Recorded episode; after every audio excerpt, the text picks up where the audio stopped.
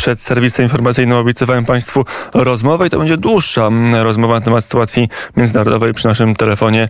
Mm, gościem popołudnia wnet mm, profesor Krzysztof Miszczak, Zakład Bezpieczeństwa Międzynarodowego, Szkoła Główna Handlowa.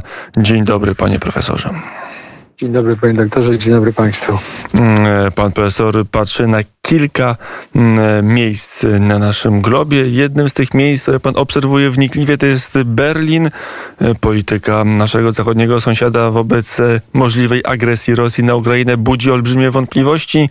No i w Polsce, ale nie tylko w Polsce, wiele osób jest zdziwionych, że Berlin tak blisko i tak czasami ostentacyjnie, jak w przypadku byłego już dowódcy marynarki wojennej Niemiec, współgra z Kremlem.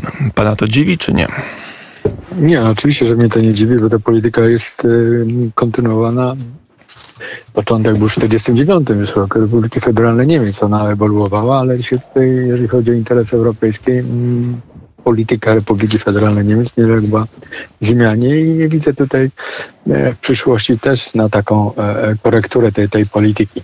Oczywiście wskazał Pan wypowiedź tego wiceadmirała, no, z szefem powiedziałbym, Kriegsmarine, czyli tej marynarki wojennej Niemiec, no jest skandaliczna oczywiście, no to, to, to myślę, że każdy, który to słyszał, to się za głowę łapał, jak może dowódca, jeden z inspektorów Bundeswehry wypowiadać takie e, słowa. Między ale... innymi słowa, że Krym już jest stracony i nie tak. ma sensu się nim zajmować, że Putin no. oczekuje szacunku i powinien go dostać w wolnym tłumaczeniu z angielskiego na polski. Tak to mniej więcej e, brzmiało spotkanie w New Delhi e, z przedstawicielami Indii. No i taka chyba naiwna teza, to mnie najbardziej uderzyło w tym nagraniu. Po pierwsze, że dał się nagrać, to jest jedno, ale, ale drugie, że szef tej, mówiąc w cudzysłowie, Kriegsmarine, wiceadmirał, ma taki obraz świata, że chodzi o to, aby udobruchać Putina, żeby trochę jego ego podłechtać, wtedy Rosja Putina przejdzie z obozu Chin do obozu zachodniego. No tak brzmiała refleksja geopolityczna czy polityczna wiceadmirała, szefa floty niemieckiej, a to jest teza taka jak z podstawówki wzięta mniej więcej. Tak jest. Panie doktorze, ja się obawiam, że no jeżeli to jest taki poziom intelektualizmu pana admirała, który jest dowódcą, dowódcą, był, dowódcą byłym e, e, e, marynarki niemieckiej, to jest bardzo ważne w tym, w tym jak powiem, w kontekście interesów też natowskich, no to y, pomyślmy sobie e, e, o dowódcy, nie o intelektualiście, który dowodzi na jakimś froncie. No ja bym się bał, mieć po drugiej stronie takiego sojusznika, bo nie wiedział, jak on zareaguje. Ale wracając do wypowiedzi y, pana tego y, admirała, oczywiście to jest, y, to jeden aspekt jest oczywiście pozytywny, w cudzysłowie, jako oksymoron tej, tej wypowiedzi. On powiedział po prostu to, o czym się dyskutuje pewnie na tych E, że tak powiem, w tych kręgach, e, elitach decyzyjnych e, Niemiec. On po prostu tylko to powtórzył i prawdopodobnie nie wiedział, że go nagrywałem, więc powiedział, powiedział to, co, co, co po prostu myślał się pochwalić tą taką, nie wiem, wiedzą ekskluzywną, że, że jest tak dobrze poinformowany. Dla mnie osobiście, czyli dla, dla Polski, jest to duże ostrzeżenie dla, dla, dla państw członkowskich Unii Europejskiej, NATO, jakie są prawdziwe cele oczywiście polityki niemieckiej. Ona była, zawsze było jakieś przypuszczenia, czy to tak, a nie inaczej jest, ale tu jest dowód, który, który mamy oczywiście w ręku i to zostało przedstawione też za nowej koalicji. To jest bardzo ważne. Ta koalicja nie zmienia swojej polityki zagranicznej bezpieczeństwa w stosunku do obszaru wschodniego. Mówi też dużo o polityce wschodniej. Brandta, Schmidta, my wiemy jakie one były. Brandt, nie musimy się teraz zgodzić, bo to wtedy była rozmowa ponad głowami satelitów e, e, Moskwy. Schmidt tutaj był bardziej proamerykański, więc to można jakoś, jakoś yy, pogodzić. Ale tutaj chodzi o coś innego. Ten dowódca, były dowódca, on e, zakwestionował e, elementarną wiarygodność sojusznika Niemiec w takich strukturach jak NATO i, i, i, i, Unia Europejska w sytuacji krytycznej dla bezpieczeństwa europejskiego na kontynencie europejskim. To jest niedopuszczalne. z kim my mamy do czynienia tutaj. No więc to jest, to jest o tyle e, pozytywne. Oczywiście reakcja Ukrainy, no to jest zrozumiała. No, chodzi o jej własne bezpieczeństwo, ale no to nie może, nie może, nie może tak być. A poza tym przy, bo e, pan redaktor może nie wspomniał, a miał to, miał, miał być pewnie zamiarem pana redaktora, przecież Niemcy nie wysyłają tej broni do No do, to jest Ukrainę. wątek osobny, który jeszcze wstrzymałem, ale możemy go uruchomić. Nie tylko nie wysyłają broni, e, jest Tak. deklaracja Ministerstwa Obrony Narodowej Federacji Niemieckiej, że wyślą szpital e, polowy na No, no, Ukrainę. to już jest e, niebywałe wręcz. To jest niebywałe, ale też blokują transport broni, która kiedyś do Niemiec należała albo była niemieckiej produkcji, chociażby z Estonii. To wszystko pokazuje wręcz demonstracyjną wolę niepomagania Ukrainy. I co to jest za sygnał? No bo można takie, takie rzeczy robić jakoś w rękawiczkach, jakoś delikatnie, a tu mamy no wręcz demonstrację dyplomatyczną, że pomagamy, czy, czy, czy celowo demonstracyjnie nie pomagamy Ukrainie. Tak, oczywiście tutaj jest brak element, elementarnego jakiegoś, nie wiem, jakiejś, jakiejś, jakiegoś przekazu e, dyplomatycznego. No, no, e, więc e, e, jest to bardzo zastanawiające. Pan redaktor mówił o, o niewysyłaniu broni tej tak zwanej śmiercionośnej. Pytam się, jaka jest broń, e, e, która jest inna e, na Ukrainę. Tutaj blokowanie Estonii, jeżeli chodzi o te, o te haubice D-30 z byłego, z zasobu byłego NRD. Tam Niemcy mają prawo do, do, do, do, na zgodę do przesyłania tego, tych, tych haubic dalej, ale chciałem jeszcze na jedno zwrócić uwagę. Niemcy blokują też Litwę w konflikcie z Chinami. E, Na Litwie znajdują się oczywiście fabryki niemieckich aut, samochodów. I tutaj e, Niemcy próbują od tyłu, że tak powiem, tego małego członka, który jest bezpośrednio zagrożony na flance wschodniej, e, zmusić do jakichś kompromisów z taką też przecież imperialną czy, czy asertywną Chińską Republiką Ludową. Chciałem przez to pokazać, że to jest na wszystkich frontach. Niemcy reprezentują po prostu e, własny e, interes. Nie mają jakiejś przyzwoitości, nie mają jakiejś przyzwoitej wizji. E, chowają się za coś takiego, co ja nazywam, napisałem niedawno taki artykuł na ten temat, nazwano elastyczność moralną. Pan redaktor pamięta, jak było na przykład był konflikt na mm, Bałkanach, kiedy Niemcy, minister spraw zagranicznych Niemiec Fischer mówił ni wieder Auschwitz. Znaczy nie więcej e, takich sytuacji jak, jak, jak w tym, jak e, w Oświęcimiu. Dzisiaj to się stosuje, wysyła się, nie wysyła się broni w, na Ukrainę, ale jako jeden z największych, że tak powiem, eksporterów broni na świecie, bo nie należą do czołówki, wysyła się tę broń do Egiptu i wysyła się do Pakistanu. To są, są państwa skonfliktowane nie ze sobą, tylko w ogóle z, z otoczeniem. I to jest, to jest oczywiście e, e, zastraszające e, że jest podział taki na tych, których chcemy, chcemy wysyłać a na, e, tę, tę broń, a tych, którzy są blisko nas, czyli są, że tak powiem, też elementem naszego bezpieczeństwa, tej broni się nie wysyła. Jedynym elementem pozytywnym, którym w tym kontekście można powiedzieć, to jest wysłanie broni do Kurdów. Tutaj Niemcy się szybko zdecydowały, żeby to, e, e, żeby ten problem rozwiązać. Ale jest jeszcze jeden aspekt, który dla mnie jest bardzo poważny. Mamy nową koalicję w Niemczech i to jest ta trójstronna koalicja, która nie jest zdecydowana, bo ona nie wie jak zadziałać, jest słabą, słabą koalicją, no bo to są trzy, trzy, że tak powiem, partie, ale to jest polityka w stosunku do Ukrainy jest, jest podzielona, jest, to znaczy podzielona w ramach samej partii rządzącej.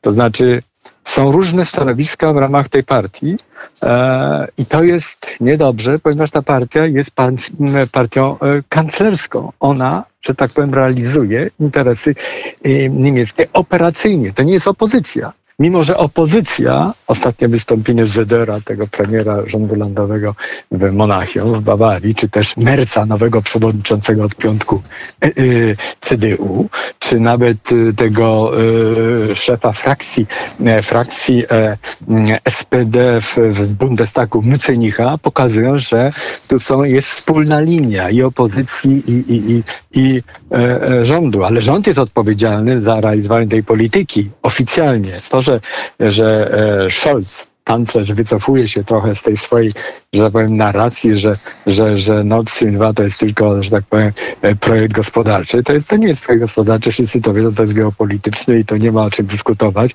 Ale generalnie patrząc na to, co strona niemiecka dzisiaj reprezentuje w ramach Unii Europejskiej NATO, to jest dla mnie zmierzch, że tak powiem, roli Niemiec na, na kontynencie europejskim jako, jako mocarstwo cywilne, które, które by przejęło pewną odpowiedzialność w, Europie e, ale... za bezpieczeństwo europejskie, ale tego nie potrafi zrobić, ponieważ się obnaża jako normalny, e, normalny, że tak powiem, demokratyczny, powiedział, to jest też oksymoron, imperializm niemiecki. Mm, to jeszcze dopytam, bo są takie stanowiska e, w, w polskim nurcie politycznym, wśród polskich polityków, że teraz trzeba wygaszać wszelkie konflikty z Niemcami, że tak naprawdę głównym obszarem, który nas ochroni e, przed, e, przed Rosją, to jest właśnie bliska współpraca e, z Berlinem w ramach Unii Europejskiej. Jak tego typu tezy pan profesor zestawił z obecną rzeczywistością, z polityką Berlina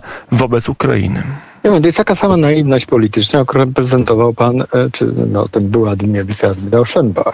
To znaczy, jeżeli Niemcy w jego wypowiedzi, przez, przez niego, oczywiście nie, nie, nie sądzę, że wszyscy tak myślą w Niemczech, bo to jest po prostu nieprawda, ale on zakwestionował europejską strukturę bezpieczeństwa obecnego tutaj, czyli nasze interesy bezpieczeństwa, samo prawo międzynarodowe, na którym się opiera ta struktura, e, czy tam strategiczne cele tego Zachodu też zostały zakwestionowane.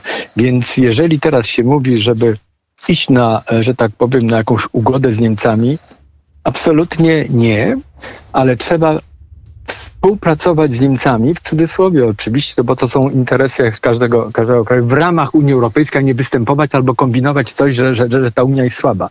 Unia musi być wzmocniona, ponieważ słabość Unii Europejskiej to jest siła Niemiec wewnątrz.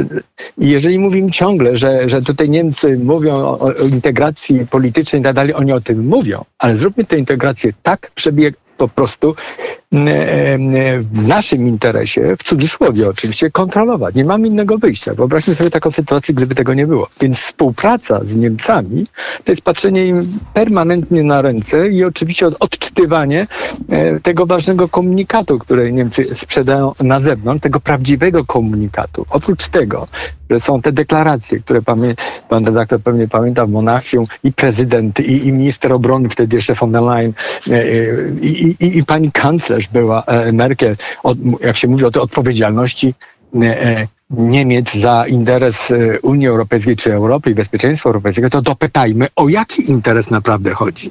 Jeżeli to jest taki interes, że to ma być, że jesteśmy uczestnikiem tego procesu, to ja jestem za ale jeżeli jestem wykluczony z tego procesu, to oczywiście nie będę tego wspierał.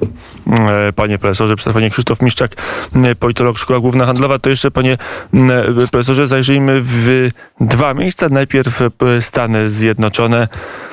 Mieliśmy w zeszłym tygodniu tą ciekawą, niektórzy mówią bardzo nieporadną konferencję prasową Joe Bidena, który mówił o tym, że jasne jest, co Stany zrobią przy, w przypadku pełnoskalowej wojny. Wtedy będzie oczywiście odpowiedź Stanów, ale chwilę potem prezydent dodał, że problem jest, co zrobić, jeżeli to będzie nieznaczące wtargnięcie, cokolwiek to znaczy, jakby podpowiadał Putinowi, co ma zrobić, żeby uniknąć eskalacji w relacjach ze Stanami, a jednocześnie wygrać jakiś cel polityczny na Ukrainie. To potem było wielokrotnie tłumaczone, dementowane przez y, sztab Białego Domu. Jak przywództwo Joe Bidena w tym konflikcie się przedstawia? To jest bardzo słabe przywództwo. E, na początku oczywiście byłyby dużo nadziei właśnie związanych z, z, z, z Bidenem, porównywanego zawsze do Trumpa. Ja nie będę mówił teraz o Trumpie, bo to jest inna, inna prezydencja, e, e, ale musimy zawsze myśleć o tym, że tam w 2024 roku może znowu Trump dojdzie do, do, do władzy i znowu się zmieni pewna konstelacja interesów amerykańskich. Amerykanie dzisiaj jako supermocarstwo, to jest jedyne naprawdę supermocarstwo z różnych powodów, e, jest słabym elementem prowadzącym stosunki międzynarodowe, a Biden podczas swojej tej konferencji, oczywiście on był zmęczony, ja to widziałem, oglądałem tę konferencję, to prawie dwugodzinna i on po prostu się, się, że tak powiem, wygadał. Wygadał, to znaczy to, co tam pewnie rozmawiałem ze State Department, czy tam, nie wiem, czy, czy, czy, czy, czy z Ministerstwem Obrony, to takie były, że tak powiem, to jest jedna z możliwości, którą, jak słusznie pan redaktor powiedział, była podrzucona Putinowi. Bo on ma tylko trzy możliwości tak naprawdę.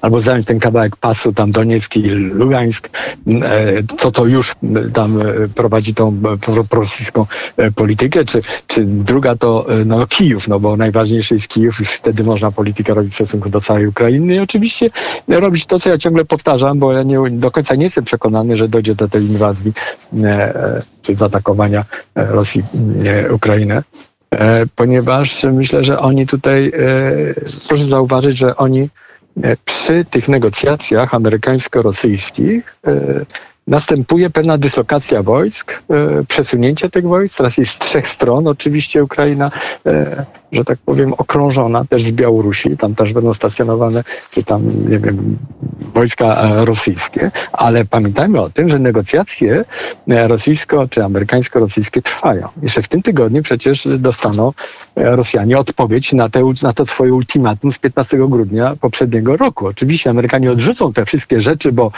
i znowu to jest pozytywne, w cudzysłowie to, co e, Biden powiedział, Teraz Biden nie może się wycofać. Teraz może tylko mówić coś propagandowego, żeby udowodnić to, że Ameryka nie jest aż tak przekupna, w cudzysłowie, e, e, e, tutaj, jeżeli chodzi o interesy z Rosją. Więc to, to też jest można jako element, element pozytywności tutaj zdefiniować. Ale generalnie nie mamy przywódcy, nie mamy przywódcy ani na zachodzie, czyli części zachodu transatlantyckiego, ale nie mamy też przywódcy euroatlantyckiego. Bo mówimy o Niemczech, Niemcy są takie, no wiadomo, tutaj prowadzą taką inną politykę y, państwa handlowego, największe interesy w Rosji, największe interesy też w Chinach, więc będą prowadzić taki, taką politykę y, labilności. No przecież tu pamiętajmy o tym, że w tle nie tylko Ukraina, ale i Tajwan z, z pozycji chińskiej, ale przede wszystkim chodzi o to, e, chciałem to jeszcze raz powtórzyć, że Ukraina jest tylko takim instrumentem do nowej koordynacji kwestii nowego ładu międzynarodowego. Do tego się przygotowują te trzy państwa. To jest, to jest Stany Zjednoczone, to są Stany Zjednoczone, Rosja i, i, i Chiny. I Ukraina, jeżeli dojdzie do tej inwazji, gdyby doszło, no to jest na, na Ukrainie, to by był to pewien paradoks albo przykład taki, że to jest możliwe. Więc tutaj jest spięcie na pozycji ideologicznej między, między światem zachodnim, a tym światem autorytarnym, czyli Chiny, e, e, e, Rosja i tak dalej. Oczywiście to są też elementy, pamiętamy, polityki wewnętrznej. To znaczy wszystkie takie rozgrywki też mają aspekt polityki wewnętrznej. Putin nie jest taki mocny, jak się tutaj wszystkim wydaje i będzie miał problemy w polityce wewnętrznej, jeżeli pewnych kroków nie, jeżeli nie będzie miał pewnych sukcesów, zachowanie twarzy, zresztą to jest powiedzenie chińskie. Tak samo jak Xi Jinping. To jest dokładnie to samo. W tej chwili oczywiście są rozgrywki na poziomie nie że tak powiem, wojny bezpośredniej, ale takich przedstawicielstw. I to teraz chodzi, to jest ten element e, konstrukcji nowego ładu międzynarodowego. I prawdopodobnie, ja tak przypuszczam, e, ze względu na, na, na Chiny, ponieważ no, jestem sinologiem, więc mógłbym sobie pozwolić na taką, taką, taką analizę. Chiny dążą do dominacji światowej, ale przy tej dominacji światowej potrzebują oczywiście takiej rozgrywki jak e, współpracy w cudzysłowie z Rosją, konfliktu z Amerykanami, konfliktu Amerykanów z Rosją, ponieważ to osłabia tych dwóch w konstelacji tych trzech. To skoro jesteśmy to są te... przy Chinach, to ja panu profesorowi bezczelnie przerwę. E, a na ile jest tak, że Chinom tego typu działania sprzyjają, a nie ich osłabiają? Do tej pory Chiny świetnie radziły sobie w podboju świata za pomocą handlu i produkcji. Mm, działania Rosji ani handlowi, ani produkcji raczej nie sprzyjają. Mm, na ile to jest wygrywana sytuacja dla, dla Chin, że mamy w istotnym dla nich obszarze mm, świata niepokój?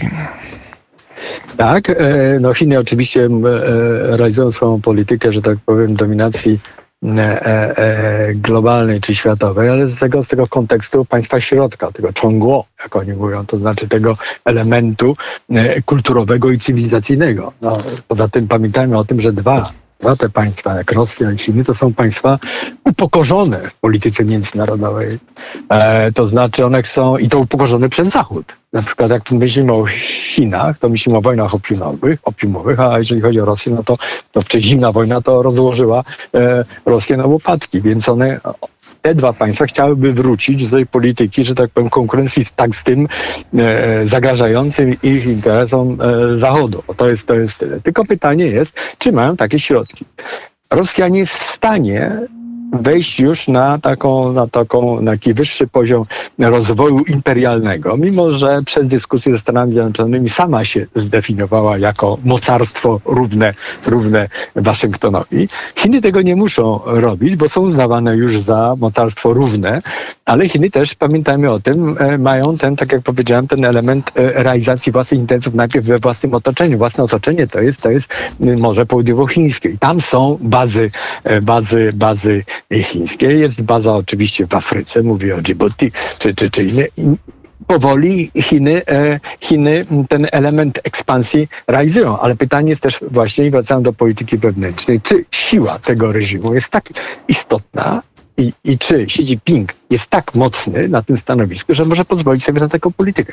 Wydaje mi się, że nie ponieważ, e, ponieważ w Chinach ten rozwój ten skok e, gospodarczy, on się, on się i tak wcześniej czy później zakończy. No teraz jest oczywiście olimpiada, Igrzyska Olimpijskie w Pekinie, więc to musi być pozytywnie przedstawione. Żadnych konfliktów e, do, e, tutaj z Ukrainą nie no będzie właśnie, tego względu. A, ale jakie jest przełożenie Pekinu na, na Rosję? Bo pojawiły się, się nieoficjalne w mediach informacje, że Xi Jinping prosił Putina, czy apelował do Putina, aby ewentualnej wojny na Ukrainę nie rozpoczynał, dopóki trwają Igrzyska Zimowe. Tak, to jest prawda. Znaczy oni, oni tak przypuszczają, oczywiście, że to jest tego, no bo wtedy by zepsuł cały imidż, nie? E, tych, tych, bo to przyćmiłoby e, efekt e, tych igrzysk. No to jaką siłę mają słowa Xi Jinpinga na Kremlu?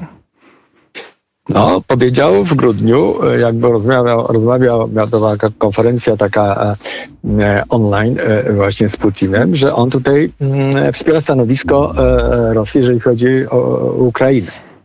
Ale to jest, ale w ale ma w kontekście, Pekin, w kontekście, powstrzymać dowiedzieli, przepraszam, że tego, ale w kontekście oczywiście stosunku do Stanów Zjednoczonych. Pamiętajmy, że rozmawiają ze sobą dwa autorytarne e, państwa, które się wzmacniają w, w politycznym systemie autorytarnym, które, które, które reprezentują. Ale to też nie jest siła. Ja zawsze to powtarzam, że ten sojusz, tak zwany sojusz Rosji z, z Chinami, on jest, on jest, tak jak mówię, temporalny, on jest tylko na czas. No. Pamiętajmy o konfliktach po 1945 roku z Chinami, po, po latach 60., o, o, o, o, kwestiach granicznych. Chiny nie potrzebują Rosji do niczego. Chiny potrzebują Rosji jako, jako element, i tu, i tu jest, i to jest bardzo interesująca, myślę, może być interesująca uwaga, takiego państwa surowcowego. No przecież najwięcej tych surowców z Rosji idzie do Chin. No, no, no, no. I to samo jest, robią Niemcy. No, to jest polityka surowcowa. No, muszą mieć zabezpieczenie energetyczne, surowcowe ze strony Rosji. No. I dlatego to jest ta granica współpracy. Jeżeli to będzie, no to będzie i oni sobie zapewniają ten, ten dobrobyt tego państwa. Dobrobyt w Chinach musi być podtrzymany. Zresztą to jest cel polityki. Polityki e, chińskiego, tego chińskiego, e, że tak powiem, postkomunizmu, zapewnić taki porządny rozwój rozwój Chin, to znaczy obywatelom Chin na najbliższe lata, ale to się nie uda. To się nie uda, bo za dużo problemów jest e, w Chinach, za dużo jest, za dużo jest problemów też politycznych, za dużo jest e, opozycji maoistowskiej, uważam, mimo że on prowadzi bardzo maoist, promaoistowską politykę, mówię o Xi Jinpingu, w ramach Komunistycznej Partii Chin. Pamiętajmy o tym, że tam jest jeszcze bardziej konserwatywna reakcja na to, co się, co się dzieje, e, co się dzieje tutaj w tym, w tym obszarze polityki międzynarodowej międzynarodowej i tam jest taka też taka frakcja, która dąży do konfliktu z Amerykanami. Więc, więc tutaj trzeba patrzeć na to z kilku stron. Zabezpieczenie własnych interesów e, jako przywódcy tak, w jednym i drugim państwie, mówię o, o, o Rosji i o Chinach, z drugiej strony trzeba podawać społeczeństwu obu tych państw jakiś element, nie wiem, zwycięstwa, przewagi nad tym Zachodem. To są trudne elementy, a poza tym jest jeszcze jeden, jedna rzecz. Chiny mają problemy mniejszości narodowych. Nie mówię o tym, gdzie jest Xinjiangu, gdzie, gdzie jest cała, cała, cała kwestia Ujgurów, którzy są, którzy są, że tak powiem, trzymani w, jest około 3 milionów w tym w obozach koncentracyjnych, ale w tą konstelację interesów wchodzi Turcja jako element rozgrywający tutaj.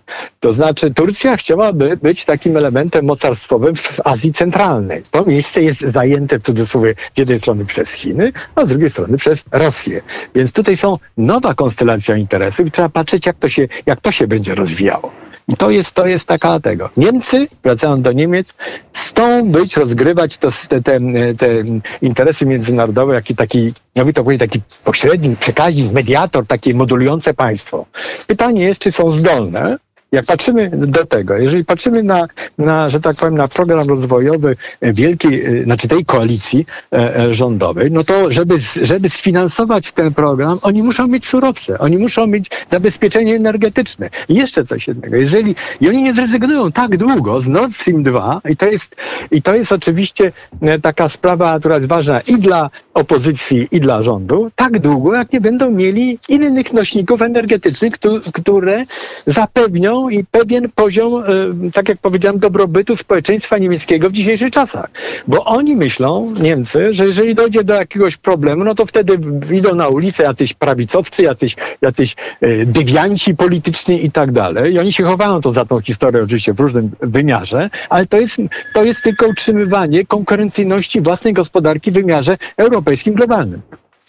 To na koniec, panie profesorze, jakie są szanse procentowo, że dojdzie do pełnoskalowej wojny na Ukrainie, a na ile to jest tak, że te wszystkie sygnały o, ta same sygnał, że Izrael będzie chciał ściągać swoich obywateli, czy osoby, które mają tak. uprawnienie do bycia obywatelem państwa Izrael, że rząd Tel Awiwu będzie ich ściągał do siebie, że wyjeżdżają rodziny dyplomatów amerykańskich. Ile to tak. jest gra nerwów i trochę także granie na fortepianie eskalacyjnym Putina, a na ile realne sygnały, które mówią, że idzie wojna? Ja uważam, że obie strony wykorzystują te, te elementy fake newsów, które oczywiście podają. To, to jest element negocjacji. To jest normalne. Tylko jak e, patrzę z punktu widzenia interesów e, Putina, oczywiście taka inwazja, taka, jeżeli w ogóle można mówić normalna, na Ukrainę oznaczałoby taką naprawdę pierwszą prawdziwą wojnę konwencjonalną na dużą skalę dla Rosji która, która by prowadziła tę operację no, po raz pierwszy od, od rozpadu Związku Radzieckiego czy tam sowieckiego. Ostatni raz, pamiętajmy, e, e, e, Rosja przeprowadziła jakieś połączone operacje zbrojeniowe na dużą skalę, to był Afganistan. Tam zginęło oczywiście 26 tysięcy żołnierzy rosyjskich. Ale Ukraina dzisiaj bardziej, bardziej, że tak powiem, przygotowana dofinansowana też e, e, wojskowo przez Zachód. To się, to się toczy ten proces. Byłaby największą dziesięcioleci testem dla Rosji tej operacji konwencjonalnej na dużą skalę. I tutaj jest coś innego e, w myśleniu Rosji. Rosja nie może tutaj takiej wojny przegrać, no bo, bo, bo zejdzie jeszcze niżej z tej pozycji tak jak Obama do nich powiedział, że oni są taką, taką że tak powiem, regionalną, regionalną siłą. Czyli, czyli tę wojnę musieliby wygrać. Ale wojna z Ukrainą jest nie do wygrania. I jeszcze do tego dochodzi pewien element, y, element oczywiście tej polityki wewnętrznej. To może dojść, y, może w ten sposób dojść do różnych perturbacji, perturbacji tutaj y, na tych szczytach władzy w Rosji. Jedno jest na pewno pewne. Putin zrobił popełnił jeden kardynalny błąd, jeżeli chodzi o niego, bo Amerykanie też popełniali błędy. NATO szukało zawsze zadań i, i celów dla swojego funkcjonowania w takim postideologicznym świecie. I, i, i, Putin zjednoczył, jakby, jakby to zjednoczenie tutaj na to patrzeć, zjednoczył ten, ten świat zachodni. Rosja dała Co mu to za darmo po prostu. Tak skonsolidowała go za darmo, nawet jakby ci Europejczycy nie chcieli tego zrobić, bo już nie mają wyjścia. No nie, no bo propagandowo poza też jednym, Poza wyraźnie jednym przypadkiem i to jest Berlin, który z tej konsolidacji e, w praktyce politycznej bardzo świadomie i demonstracyjnie wręcz się e, wyłamuje. Profesor Krzysztof Miszczak, politolog Szkoła Główna Handlowa był gościem popołudnia. Dziękuję bardzo za rozmowę.